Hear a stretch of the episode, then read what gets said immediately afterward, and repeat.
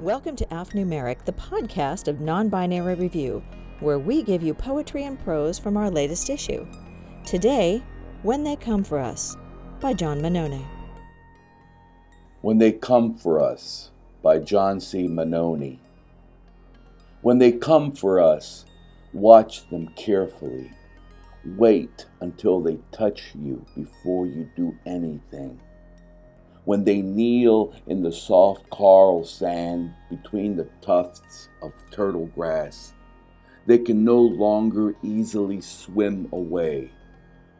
Throw your tentacles outside these basket sponge bodies and snag them before they can escape.